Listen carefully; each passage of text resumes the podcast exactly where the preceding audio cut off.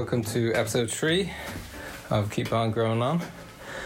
Uh, so it was brought to my attention after some people listened to the last episode that uh, they didn't have a clue about what my garden, how the setup was. So in this episode, which I'm going to keep short, that was the other bit of feedback, too long. So um, I'm going to give a short uh, overview of what's in my garden and what I'm trying to do. So I'm in, if you can imagine, obviously this is a podcast, so we're limited.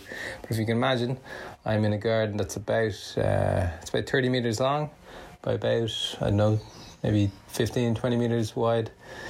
Uh, that's the back garden, and um, in it is a greenhouse, um, which has a raised bed area in it, which uh, I'm growing lettuce and um, tomatoes at the moment, and there's a lemon tree, and there's lots of pots with basil and and other seedlings going on. Um, and then outside that, I have on the sort of flower end, we just got in a big.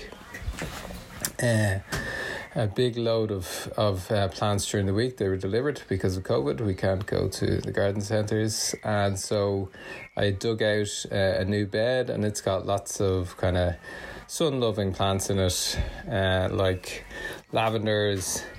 Uh, are they primi viali?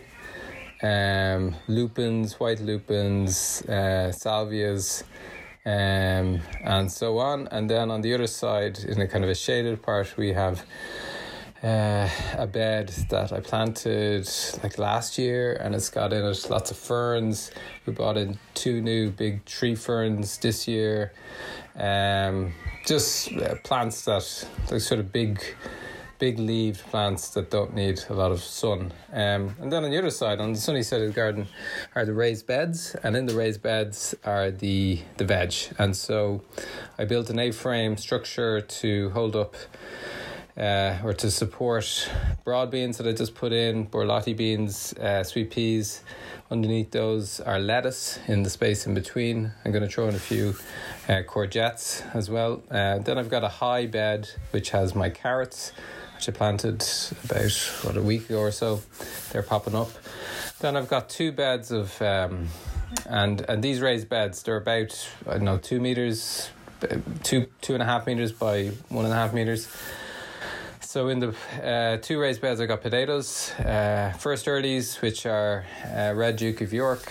Uh, then in the other bed, I've got one row of uh, second earlies. I can't remember what they are, and uh, then main crop Setanta. And then uh, got another bed that has uh, garlic planted in the autumn, uh, shallots, uh, red onions, uh, spinach, and then the other bed sort of assorted stuff, uh, um, rhubarb, um, some artichokes for some reason, um, asparagus, and rocket. And then I got various scattered. I planted up a what's called a Mediterranean zone, which has got lots of lavender. It's got a, a gravel mulch on it, and I just transplanted the olive that was in a pot into it. And then there's um, there's a patio area which is surrounded by a bed, um, and that's back garden. And maybe I'll leave it there. Um, and sure, uh, I'll hopefully that has given you a bit of a mental image of the back garden. And uh, I'll see you next time.